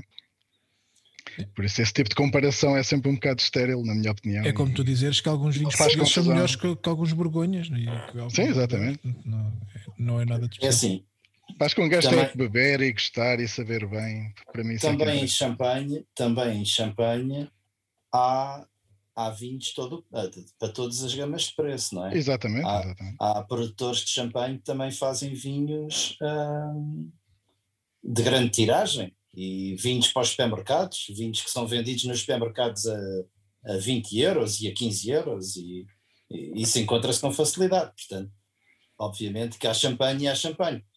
Quando chegamos a um determinado nível, ah, claro que não, não se compara com, nada se compara com, com, com os espumantes de, de, de, de, champanhe, não é? com, com, com os vinhos de champanhe. Mas há muitas. Eu acho que nós, até, até a uma gama de preço aí dos 25, 30 euros, por exemplo, acho que temos coisas boas que, pá, que até se podem bater com, em termos de qualidade com, com alguns champanhes. E agora certa coisa, pronto, já, já é Champions League. Exato, daí, daí para cima depois começa a, ser, começa a ser uma luta um bocado desigual. Quais é que são assim tipo as principais referências de, de, de champanhe, assim tipo de nomes? Opa, o nome se calhar mais conhecido é um que eu não, nem sequer gosto, que é o Moe Shandong, que aparece em todo lado, não é? Sim, mas tu tens, há, há muitos, mas tu tens muitas outras coisas que já com que eu considero terem boa qualidade, eh, tipo uh, pá, sei lá, estou-me a lembrar. Agora está-me a faltar o nome, Bollinger, né? Uh, Bollinger, sim, não sei como é que é que se Bollinger, Bollinger, sim. Esses são bons. Uh, pá, o... Há um, qualquer que é um Krug, não é? Sim, o, sim, o, os Krug são muito bons. Sim, há imenso. Essas casas, na, naquelas São casas, casas grandes. grandes sim. Jackson casas... também. Ayala. Tens, tens muita coisa. O Moen Xandou, que o Nuno já falou. Uh, há, há, muito, há muitas marcas. A Dom Perignon, uh, não é? Sim, uh, há imensas, há imensas marcas de, dessas grandes casas de champanhe. Mas depois é curioso que hoje em dia as coisas há, há coisas de, de, produtores de vinheron, digamos, que é o que se chama os champanhes de vinheron, não são grandes casas produtoras, ou seja, não são aquelas casas que associaram a, a marca ao luxo, não é? ao luxo do champanhe, uh, e que fazem e que estão a fazer coisas extraordinárias. Pequenos produtores que não têm um nome tão sonante na, no mundo do champanhe e que estão a fazer vinhos uh, extraordinários, tipo Jacques Celos uh, e muitos outros. Não, é? uh, não vale a pena agora estar aqui a, a, dar uma quantidade de nomes que as pessoas não, se calhar nunca ouviram falar. Mas há, há, e, dentro desses, e dentro desses produtores mais pequenos encontram-se coisas ótimas a preços muito razoáveis. Tipo, 20 até 30 já há coisas muito boas. Sim, se calhar entre os 30 e os 50 euros já se compram vinhos muito bons uh, e, e, e, e, que realmente já se consegue ter uma ideia do que são, do que são um bom vinho, um bom vinho de champanhe, sem entrar naqueles depois nos, nos vintas, não é? E naquelas parcelas especiais, que aí depois já começamos a falar de vinhos na casa dos 100, 200 e que podem chegar aos 400, 500 euros. Sim, são uh, os cristais e os dons de Perrignon que o Ricardo estava a falar, que eu o, acho que o Dom Perrignon é da Moët Chandon, não é? Eu acho que até é deles. Mas eu, eu falei no Celos e lembrei-me que há, há, relativamente pouco tempo, penso que foi o ano passado, uh, o site do Robert Parker teve uh, deu, deu as notas a algum, alguns vinhos de champanhe e um, um, o Celos tem um vinho que é o Substance, que é um, um dos topos de gama, de lá um vinho especial, que teve 100 pontos e é um vinho que está na casa dos 300 euros, portanto para um champanhe de 100 pontos não é um vinho, mas lá está, isto são mais produtores de culto do que propriamente aquelas grandes casas. Uh, agora, agora há um produtor de champanhe que está muito associado ao luxo e que tem sido muito falado e muito procurado, não sei se já ouviram falar, que é o Armand de Brignac, que tem hum, umas que tem umas garrafas todas uh, eh, XPTO, assim, todas douradas e não sei o quê. Uh, e aquilo são marcas que associam muito uh, a um determinado a um determinado estilo de vida, estão muito associadas a um determinado estilo de vida e, e, que, e que vivem um bocadinho disso e os preços também são um bocadinho, um bocadinho depois seguem um bocadinho nessa linha. no entanto, há, há, esses, há esses vinheirões que, que fazem coisas boas e que não são muito conhecidos e que realmente têm vinhos também muito bons. E só é agora muito... para terminar, em relação àquela, àquela situação que o Nuno estava a falar, da comparação dos champanhes com. Eu penso que uh, eu penso que por vezes também há um bocadinho essa isso são, é, são conversas que surgem um bocadinho em, em tom de, de, provocação e sim, em tom sim. de brincadeira também, não é? Uh, eu, eu, eu, percebo, eu percebo que, obviamente, que não faz sentido estarmos a comparar coisas que não são comparáveis, mas às vezes vejo uh, vejo preços de, de, de alguns espumantes que pronto, que, que, às vezes dão asas a esse tipo de brincadeiras, não é? que a gente vê, pá, por este preço bebe champanhe. Sim. Uh, mas depois há pessoal que fica é. picado, não é? porque eu pensei que eu estava a puxar o assunto. Porque Sim, mas isso também. Isso faz são mesmo chateados, mas há, houve discussões sérias. Esta semana havia uma, my God. Epá, eu por acaso desligo, desligo, não, não sou muito ligado nas redes, mas, uh, mas uh, o mundo do vinho é propício a isso. Não é? eu, eu costumo dizer que a coisa mais parecida que eu encontro com, com discussões de futebol são discussões sobre vinho. Porque, política. política, sim, mas não. não mas é, são, são paixões quando, epá, que são, são, são temas que dão asa a grandes paixões e depois, obviamente, que dão sempre discussão e. e Epá, eu não consigo discutir. E opiniões, sobre... opiniões divergentes. Pronto. Eu posso ter uh, opiniões divergentes, mas epá, desde que as cenas saibam bem e que um gajo esteja, tenha prazer a beber um vinho, não, não consigo encontrar motivos para chatear por causa de vinho. Sim, obviamente que sim. Aliás, pelo contrário, há alguma coisa melhor que a malta estar a beber uns copos e a curtir Exato. e divertir-se e não é sei o quê. Mesmo, isso é o que está a fazer mais falta agora nesta altura. Para Podes crer, foi saudades que Olha, eu tenho disso. Mas em relação, em relação ao espumante, tinha aqui uma questão para colocar que é uh, vocês nunca vos aconteceu uh, falarem com pessoas que eu, por exemplo, consumo muito espumante. Eu, à semelhança do Ricardo, somos dois consumidores de espumante muito assíduos. Uh, eu consumo, epá, eu consumo muito espumante, é um tipo de vinho que eu consumo muitas vezes, porque cá em casa é, gosta-se muito, às vezes é, é uma coisa que, cai, que vai bem com imensa Aliás, eu costumo dizer que não há nenhum prato que não vá bem com, com espumante. Exatamente. Uh, e às vezes, principalmente ao fim de semana, uh, pá, sabe bem, uma coisa fresca, leve, uh, de pouco álcool, uma coisa. mas noto muitas vezes que as pessoas olham para. não entendem muito bem como é que se bebe um espumante no, na, na, refeição, no, na, no dia a dia.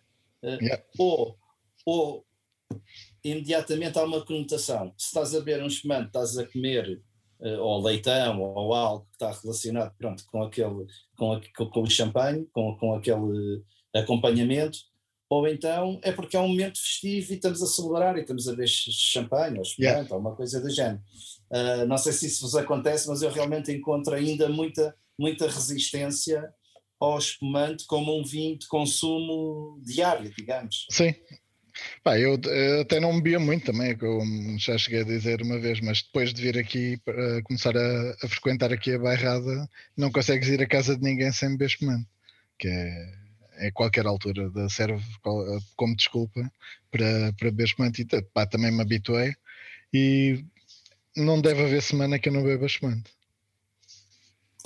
Lá está, é um vinho que, quando digo beber muito, também não é um vinho que eu bebo todos os dias, mas, não é, mas é um vinho que bebo com frequência e durante todo o ano, não bebo só no verão, por exemplo, bebo, é, se calhar escolho abrir um tinto ou um branco da mesma forma que escolho abrir um espumante. Sim, exatamente. Há determinados pratos, por exemplo, que eu, que eu sabe-me bem com espumante, então já nem pensei mais nada, olha, yeah. abre-se um espumante. Eu quase tudo que levo molhos de tomate e não sei o que, por exemplo, pá, penso sempre em espumante. Não sei porquê. eu, por acaso, é mais ovos. Uh, coisas ovos também, porque ovos é difícil ovo. combinares outro, outro tipo de vinho com aquilo. É. E também sim. Uh, eu, quando é coisas com ovos, uh, gosto, gosto, acho que o espumante fica, fica bem. Mas, por exemplo, olha, uma vez deram-me uma sugestão, perguntei numa rede social ou ia comer, aquilo era dobrada, que é um prato que eu gosto muito, não sei se vocês gostam, que é, é as tripas à moda do porco, digamos. Mas cá, em minha casa, sempre se chamou dobrada. e, e uma vez perguntei, olha, então e que vinho é que acompanham com isto? E deram-me uma sugestão, que era espumante rosé. Uh, uma pessoa deu-me deu essa sugestão, espumante rosé.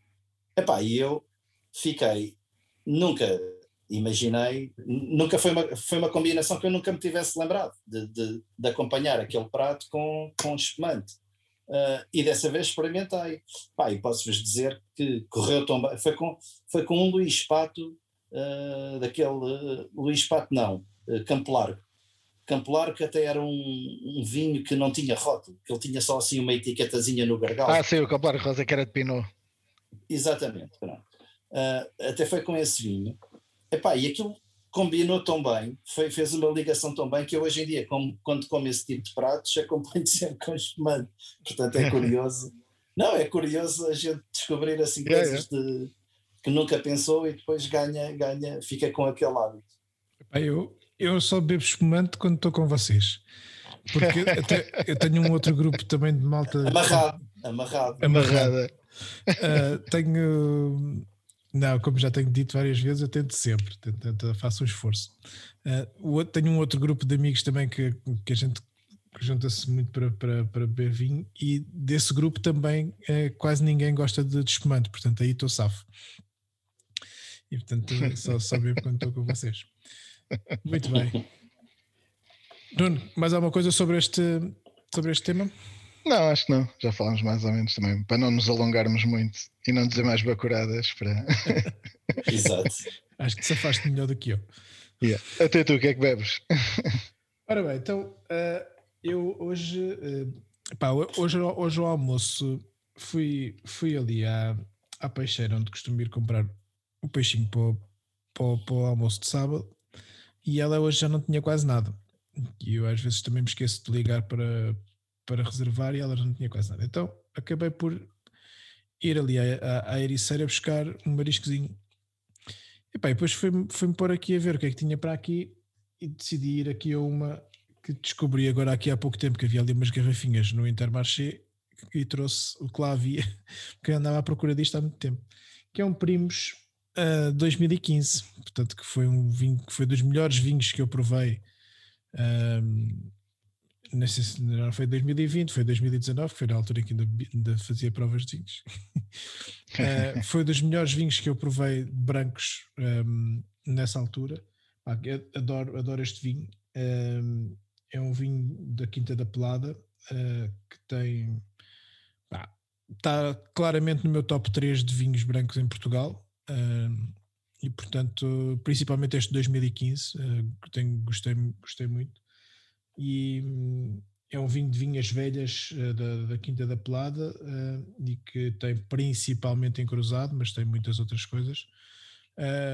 e que, epá, que tem uma frescura, que tem uma, uma estrutura que, que, que, que se porta muito bem. E tem uma coisa, uma característica que eu gosto cada vez mais nos vinhos brancos, que é conseguir bebê-lo não muito fresco, ou seja, os vinhos cada vez ultimamente têm cada vez mais uh, tentado beber vinhos que não, não precisem de estar ali na casa dos 12 graus ou dos 13 para aquilo saber para, para saber aqui com uma temperatura ligeiramente superior uh, aproveitar um bocadinho mais os, uh, os aromas e os, sabores do, dos vinhos portanto foi, é esse o vinho que, que trago. Pronto, não é um vinho barato, portanto, aqui estamos aqui na casa dos 30 e alguns, um, e portanto este 2015 já não se encontra muito, um, portanto não é fácil de, de, de, encontrar, e por isso é que assim que encontrei, comprei, comprei aqui o que consegui.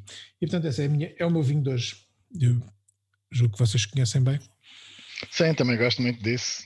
Pá, infelizmente não tenho comprado tanto como há uns anos atrás, porque uh, o preço subiu significativamente. Antes um gajo comprava pelas ca casa dos 20, agora manda sempre aos 30 e tal. E, mas pá, sempre foi um vinho que eu, que eu gostei bastante. Também é dos Sim, brancos portugueses que eu mais gosto. Sim, isso é um grande vinho. isso é. Mas tiveste aí um almoço à maneira, ó, Ricardo. É, não pareceu mal, não é? É verdade. É Hoje foste à Guerra-feira Especial. Hoje fui à Guerra-feira uh, Especial, é verdade. É, às, às, vezes a gente precisa assim do, do carinho. Precisamos de, um, precisamos de um carinho.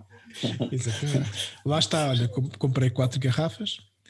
Uh, bebi já esta, esta agora e vou deixar as outras três, três, Para, para guardar uma ou duas, se calhar vou deixá-las assim mais uns, mais uns anos valentes. Sim, por acaso também é um vinho que eu tenho que eu tenho na garrafeira e, e é um vinho que eu gosto muito, pá, é espetacular e esse 2015 realmente está numa forma incrível. Aliás, eu acho que esse é o melhor primos que já foi feito até hoje. Uh, se bem que o 2010. Exatamente, eu ia dizer, eu gostei muito também do 2010, mas acho que pronto, Sim, entre, entre 2010, os dois. O 2010 uh, também é, é, é, é, excelente, mas este 15 é realmente extraordinário. É um vinho é mesmo dos melhores vinhos que dos melhores brancos que se fazem cá. Exatamente. E pronto, então hoje, hoje, foi, hoje foi o foi o, o Dão a ficar com a É verdade, hoje tivemos questão. com, a, com o lobby, com o lobby do, do, do episódio é o, é o Dão, só para, para, os, para os nossos amigos Dão One Lovers não ficarem chateados. Exato. Não, e é uma região que tem excelentes vinhos, não é? Uh, não, por isso é, Está... é natural que, que, a gente traga aqui mais vezes vinhos de Dão. Não, e está tá numa fase de aparecerem projetos muito interessantes e coisas novas, e portanto eu acho que vai ser, vai ser interessante. Muito bem. Olha, mas no outro dia, no outro dia para cá estava numa conversa privada com, com os amigos uh, e, e, até estava a dizer que, que achava que o Dão, isto era uma conversa que agora íamos estar aqui uh, mais duas horas, por isso vou só dar aqui um lamiré e podemos voltar a este assunto, não só relacionado com o Dão, mas também podemos fazer um dia um, um, episódio com um tema relacionado com isto, não só sobre o Dão, mas também sobre outras regiões portuguesas. E, e, até estava a dizer que estava a comentar que achava que o Dão estava um bocadinho estagnado nos dias de hoje. Uh, um bocadinho ao contrário da tua opinião, Ricardo, estavas a dizer que estavam a surgir coisas novas. Uh, mas não é no sentido de não haver qualidade. Obviamente que há qualidade no Dão, o Dão tem muita qualidade. Mas achei que houve uma altura que eu estava a ver, vi o Dão com bastante pujança, quando apareceram. Uh, houve ali uma altura que, quando a passarela começou a lançar os fugitivos, uh, tivemos mais ou menos à mesma altura o António Madeira, uh, também a começar a fazer os seus vinhos de vinha. houve ali um conjunto de produtores que realmente começaram a meter o nome do Dão a nível nacional e a criar um grande ruído à volta da região. E eu pensei que aquilo podia ser uma, uma, pá, um, uma fase de, impulsionadora da, da região. E entretanto, achei que a região acabou por, por cair um bocadinho. Hoje trouxe, por exemplo, este vinho que é de um projeto novo do Dão, não é? Mas tu, por exemplo, trouxeste outro vinho que já é, é um projeto consagrado, não, não, não é não é? Obviamente que são vinhos com excelente qualidade, mas acho que há outras regiões que estão a, a nesse aspecto que estão mais com Sim. mais com mais vigor. Eu estava a dizer mais dinâmico, não, não tanto no sentido do marketing e de novos produtos e coisas assim do género, eu diria mais dinâmico no sentido de solidificar mais marcas. Por exemplo, a pelada está, está não está a lançar coisas novas todos os dias, mas também calhar não é preciso, ou seja, precisa de, de solidificar as marcas que tem, torná-las mais mais consistentes uh, e tornar, tornar essas coisas, por exemplo, agora vai aparecer, por exemplo, o projeto da, da, da taboa dela eu acho que vai, vai ajudar também a solidificar ali algumas coisas no Dão. A passarela está numa fase muito sólida do ponto de vista de como produtor, eh, de fazer um, ser um grande produtor no Dão. Portanto, há aqui uma série de casas que estão a começar a ficar, a solidificar su, o seu projeto e a coisa a ficar um bocadinho mais uma região mais, mais forte nesse sentido, com, com tantos uh, saltitões, digamos assim. Ok. Não, não concordo assim tanto. Era, tínhamos aqui assunto para um grande debate, mas vamos deixar para um próximo episódio. Está bem, está bem, está bem. Até podemos pôr isso mesmo como tema. Aí um dia. Sim, não só, não só no Dão, como em outros sim, sim, sim. e abordar, abordarmos um bocadinho essa, essa.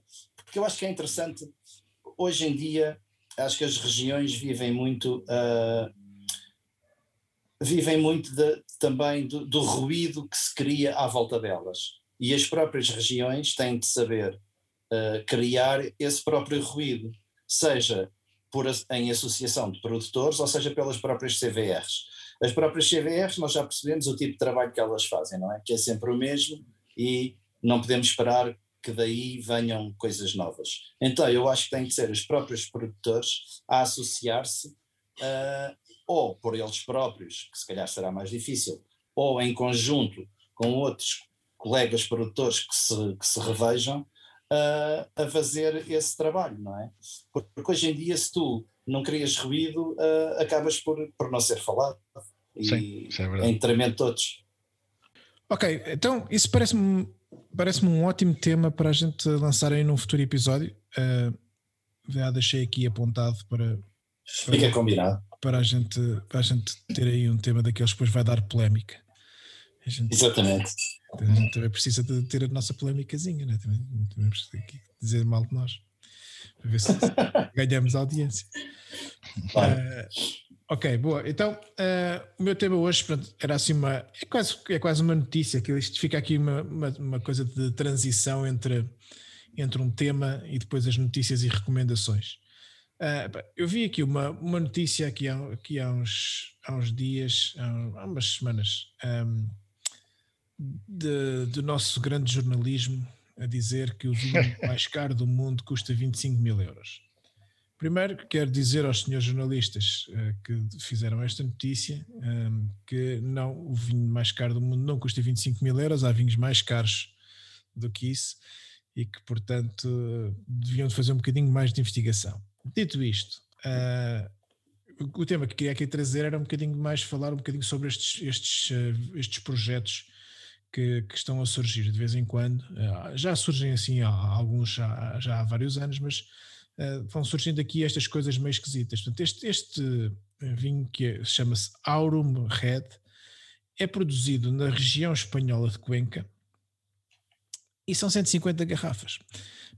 Eu, só, eu só, por, só por isto, acho que isto nem sequer justificaria ser notícia em lado nenhum. Portanto, 150 garrafas é um maluco qualquer que decidiu pôr isto uh, a vender por 25 mil euros. Pronto, é, é óbvio que é, que é, que é interessante uh, que, que, que ele consiga vender aquilo tudo, não é? Portanto, e, e vende. Uh, mas aquilo é feito lá no meio de, de, de, Cuenca, são umas cerca de 250 videiras uh, centenárias da casta de Sensibel, que é o nome que eles utilizam lá, que é também tempranilho, ou aragonês, ou tinto roriz. Um, tem também Cabernet Sauvignon e Sauvignon Blanc.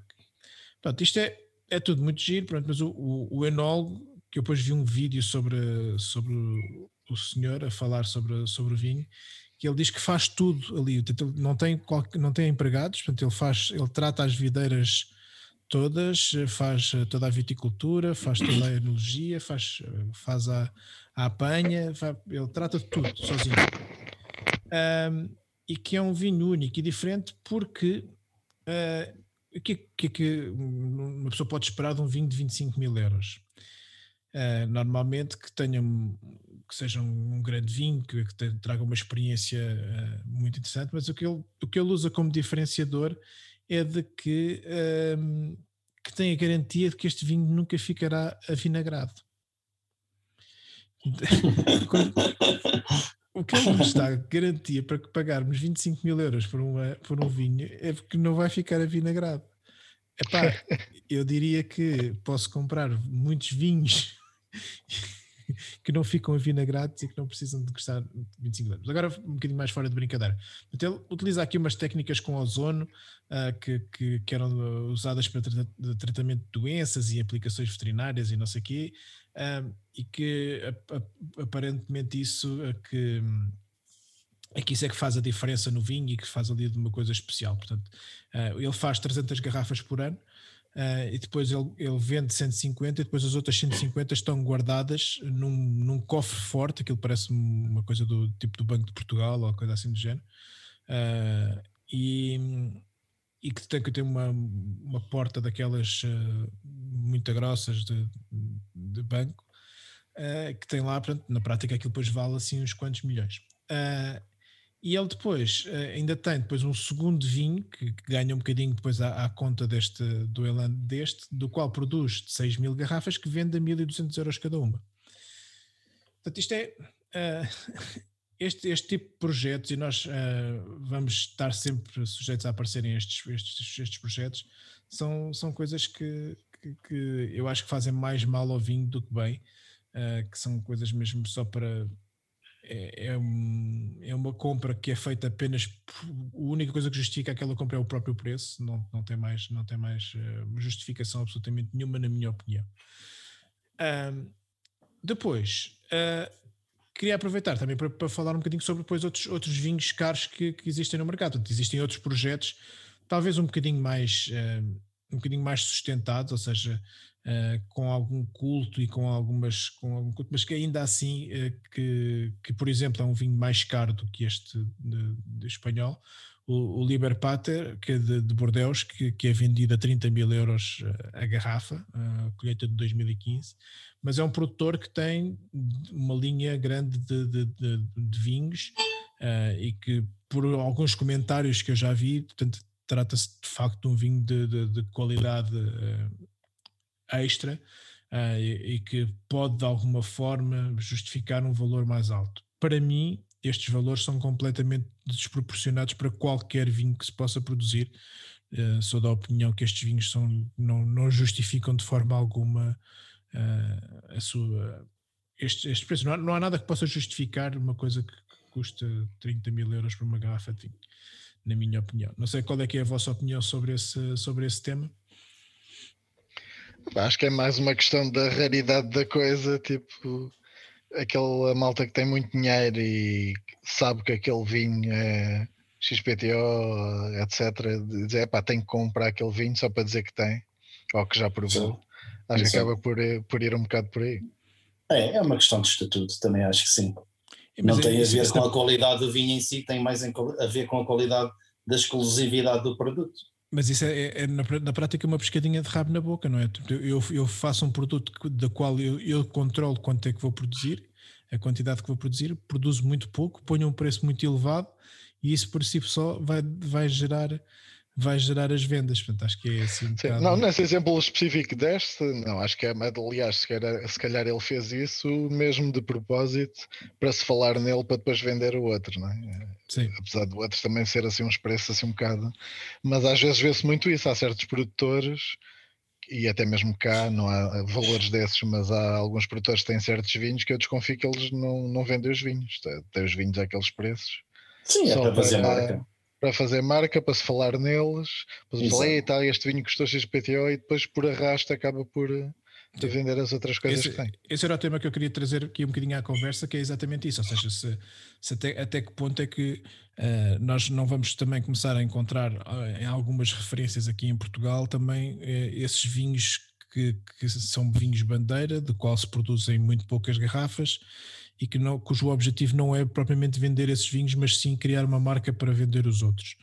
Uh, e até que ponto é que isso é, é interessante ou não para, para, para, para, para os próprios produtores? Eu acho que, dá, que pode dar marca, desde que os, os preços não sejam demasiado, demasiado elevados. Uh, eu acho que pode, pode ser interessante, porque acho que, que dá, dá algum estatuto às casas ter um vinho, desde que ele tenha realmente alguma qualidade para ser um vinho de topo que não acontece muitas vezes. Uh, eu lembro-me assim de repente de um vinho que tem essa ideia de que foi, foi lançado na altura na altura era o, o vinho mais caro português, que era a reserva familiar do, do Berardo, que eu provei aquilo uma vez e não achei aquilo nada, nada de especial e portanto era uma coisa que, que não fazia sentido absolutamente nenhum e que só existia porque era de facto um vinho a 300 euros, na altura em que o Barca Velha era bastante mais barato. Pois. Portanto, acho que não é, não, não vale a pena. Mas pronto, era trazer aqui esta. Há, há, há, vinhos, há vinhos muito caros, há vinhos muito caros aí no mercado. Uh, muitos, muitos têm a ver também com, com a idade que eles têm, portanto, se nós formos falar de, de, em Petrus dos anos 45, ah, assim, sim, se fores buscar um são, Cheval Blanc 47 e coisas assim desse género. São coisas isoladas, são coisas isoladas, ou seja, não é, uma, não é um vinho que à saída da adega custe logo estes preços, como, como é o caso deste Liber Pater. Exato. Ou, ou, ou, ou, este espanhol, que já nem me lembro outra vez do nome, Autumn Red, ou uma coisa assim do género. Portanto, Exato. são são coisas, são coisas diferentes. Uh, mas, mas eu acho que de facto há, há, aqui uma, uma tendência desta, desta coisa de exclusividade um, que à volta do luxo e desta coisa de nós temos estas garrafas que custam uma fortuna uh, e, que, e que se calhar até podem ser bons investimentos. Uh, alguns destes vinhos, se calhar, provavelmente até depois até comprares a 30, consegues vendê-lo se calhar a 40. Uh, até pode ser numa perspectiva de investimento, até pode acontecer, depois acontecer ir a leilões e fazer essas coisas, mas pronto, vamos ver. Vamos ver como é, como é que as coisas vão evoluir nesse sentido cá por Portugal, que é um tema que, que já temos falado também, que é a questão do preço dos vinhos, uh, que tem, tem estado aqui a subir em Portugal. Vamos ver se, se esta moda não pega. Eu já ouvi uns rumores de que se está a preparar um lançamento de um vinho em Portugal para a casa dos 1500 euros, portanto, não sei um vinho tinto. Uh, tinto? Sim. Uh, Eu acho. Pá, tu tens o que se for da edição especial, né? que é mil euros, né? a última sim. garrafa. Sim, sim, e que aquilo, pronto, não, nunca provei, mas uh, imaginemos o que seja aquilo. mas o, eu acho que essa notícia que tu ouviste, Ricardo, não sei se não estará relacionada com um dos eh, representantes do Liber Pater, que são portugueses ali da região do Dão, Sim. e eles estavam a, a, penso que estavam a trabalhar qualquer coisa nesse sentido. Foi, foi Mas lá está, eu vou, sim, eu vou um bocadinho ao encontro do que o Nuno estava a dizer, é muito isso, é um bocadinho uh, criar um produto uh, de luxo, não é? Que não é necessariamente melhor que os outros, é simplesmente um produto mais, mais apetecível e depois colocá-lo a um preço que se torne tão inatingível que, que, que, as pessoas o achem um produto culto, não é? Isso depois acho que também é um bocadinho, vai um bocadinho também uh, do marketing, não é? é? Que conseguires criar e, e do ruído que conseguires criar à volta do, à volta do produto. Sim, ainda há bocado quando estávamos a falar em champanhes e falou-se do Moët Chandon, os gajos têm um poder de marketing que é uma coisa brutal, tipo pelo preço de Moët Chandon, compras se calhar dezenas de champanhes que são muito melhores do que aquilo, porque sinceramente já provei e acho que é banal, acho que há espumantes até de 10, 15 euros cá que dão tareia aquilo, mas os gajos têm uma máquina de marketing fortíssima e há muita gente que compra só pela, pelo, pela questão da marca, pronto. Mas lá está, foi um trabalho de muitos anos, não é? E tens o, o cristal, não é o cristal que tem uma versão que custa 5 mil euros?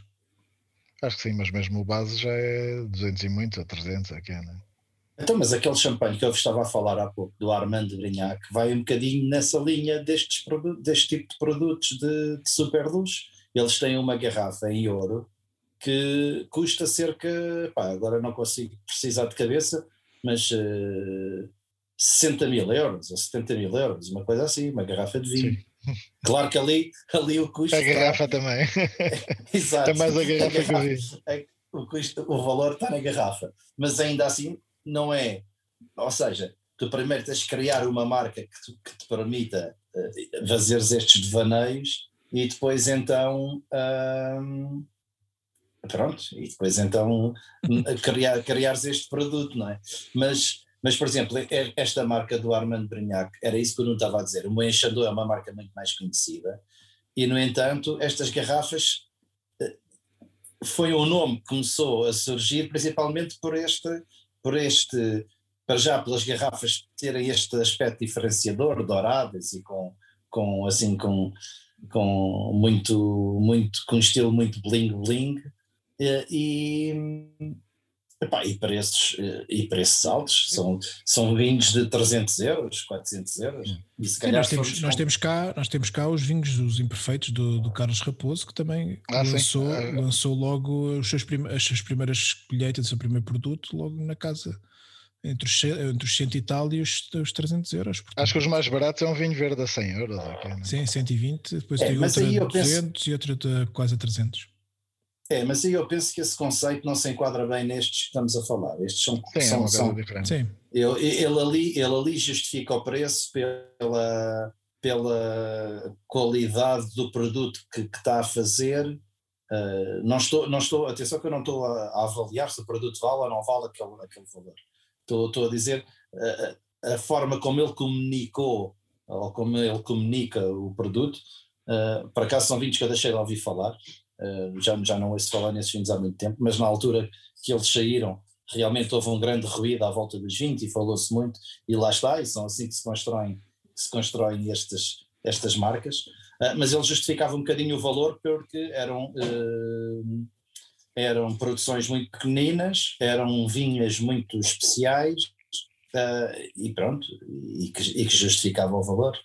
Uh, acho, que, acho que nestes exemplos que, te, que, te, que, no exemplo que tu trouxeste e nestes outros que estamos a falar é, são produtos que sim está com, está com mais à volta, à volta do mercado de, de, de, de super luxo sim, sim. Yeah, são gajos, por exemplo, se lembrasse de fazer uma um vinho qualquer com uma garrafa feita pela Joana Vasconcelos ou uma cena assim, também tinha aquilo para 5 mil euros ou uma coisa de género, não é? Sim, por exemplo. Uma cena assim Exatamente. Já estás a dar ideias para António está patente. Epá, não devia ter dito isto, assim lançava eu a ideia. Exato. Bom, então uh, vamos aproveitar este, este segue para darmos aqui um, um, tom internacional ao nosso, ao nosso podcast. Uh... Já não há segues, pá, agora por falar nisso. Já não há? Não, acho que não sei se faliram, se fecharam mesmo a empresa. É. Acho que foi de vela. Uh, então é um, é um ótimo segue para, para os nossos uh, temas e, e, e sugestões. Um, Jorge, tu tinhas aí qualquer coisa relacionada com um livro, não era? Tenho, mas antes queria falar aqui um bocadinho do takeaway, das sugestões de takeaway. Calma lá, oh, fala, fala, fala, primeiro ah, das sugestões ah, e depois do takeaway deixamos para o fim.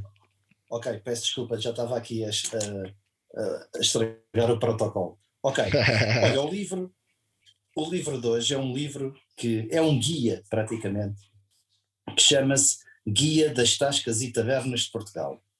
Pá, eu acho que só um nome destes é meio caminho andado para uma pessoa comprar o livro. Exatamente. Tu vês isto numa prateleira e é quase irresistível uh, pegares no livro e trazeres para casa. Uh, depois é escrito por, uh, por um jornalista português, que é o Orlando Leite.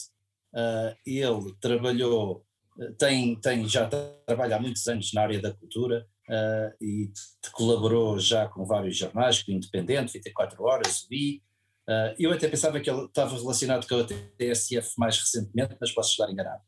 Uh, tinha um programa na rádio comercial que era À Volta do Mundo em 80 Dias, e portanto ele tem, está muito ligado à, à, área da cultura e um bocado do, das viagens, etc e fez este guia, uh, fez este guia, onde ele reúne, uh, conforme o, o, título indica, tascas e tabernas de Portugal, uh, divididas aqui por as diversas re, regiões de, do país. é, um, é um livro que eu, às vezes, quando vou passear, costumo meter dentro da mala, porque realmente é muito útil às vezes.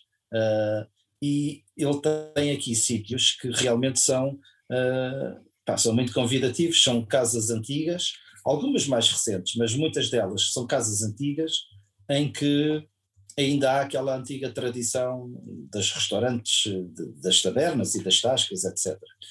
Infelizmente, algumas delas já não existem, entretanto, desde que o livro foi lançado. O quê?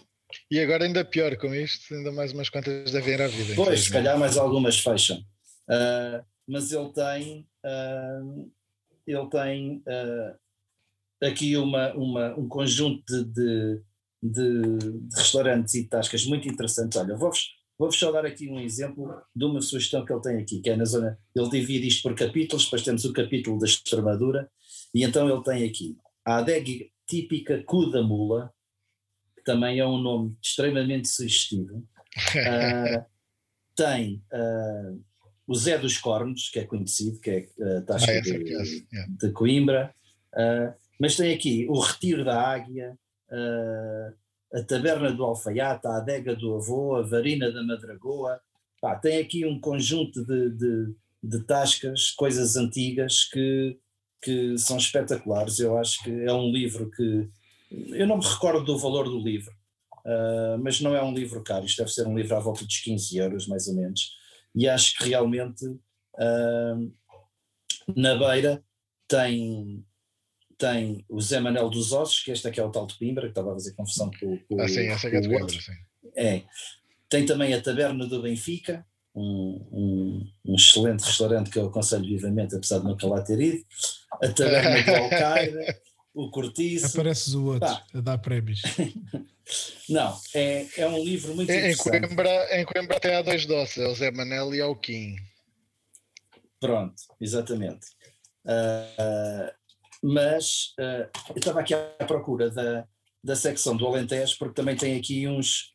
Também tem aqui uns. Ah, exato, que é um em Évora, que é o Moinho do Cotorto. Também é um nome bastante sugestivo. A adega Molho ao Bico, uh, a adega Velha. Esse eu conheço, conheço muito bem. Uh, no Alentejo? Sim, em Serpa. O Molhobico é dos melhores restaurantes alentejanos, pá. Aqui, aqui diz Mourão, mas é provável que seja. A adega Molhobico? Sim. Mas é, é aqui, aqui diz é Mourão, só, não sei. Só se é outro com o mesmo nome, mas é, esse é, é um Molhobico em, em, em Serpa. Ok, mas a ideia é essa. E ele, realmente o, o, livro está muito bem escrito porque ele conta um bocadinho a história das, das casas e um bocadinho a experiência dele quando vai ao, quando, quando visitou os restaurantes. E então há uns que ele é muito bem recebido e há outros que uh, os donos uh, não lhe passam cartão, tipo, ah, este gajo vem para aqui chatear, não vê que eu estou a trabalhar. Uh, e então o livro, o livro é muito engraçado, aconselho vivamente uh, se puderem uh, encontrar, que é o Guia das Tascas e Tavernas de Portugal. Ok. Mais alguma notícia ou recomendação? Não, da minha parte não. Uh, então, vamos passar então aos takeaways. Jorge, vá. Compensa lá. Agora é a parte do, dos takeaways no, no Porto, vá. Yeah, compensar que na semana passada, no, último episódio esqueceste do homem, pá, é, tento trabalhinho e dar-te recomendações. É, pá, é verdade, é verdade. tive, aqui, tive aqui a chatear uh, epá, aqui um amigo do Porto para dar umas sugestões lá de takeaway da cidade dele, só para não estarmos a dar sempre das mesmas, das mesmas zonas. Uh, pá, e é, é o Ricardo Campos, ele é um grande gastrónomo e também um grande inófilo, é uma pessoa que também já anda uh, nesta vida de luta há muitos anos. Uh, inclusive ele. Infelizmente só tem, só tem aquele problema de ser. ser Epá, sim, ser tem um grande defeito, ninguém, ninguém é perfeito, ninguém é perfeito, pronto. E ele tem, realmente tem, tem, esta, tem esta faculdade de, de ser do Porto, mas pronto, Porto Clube, uh, mas tirando isso é um gajo porreiro. Uh, e ele tempos.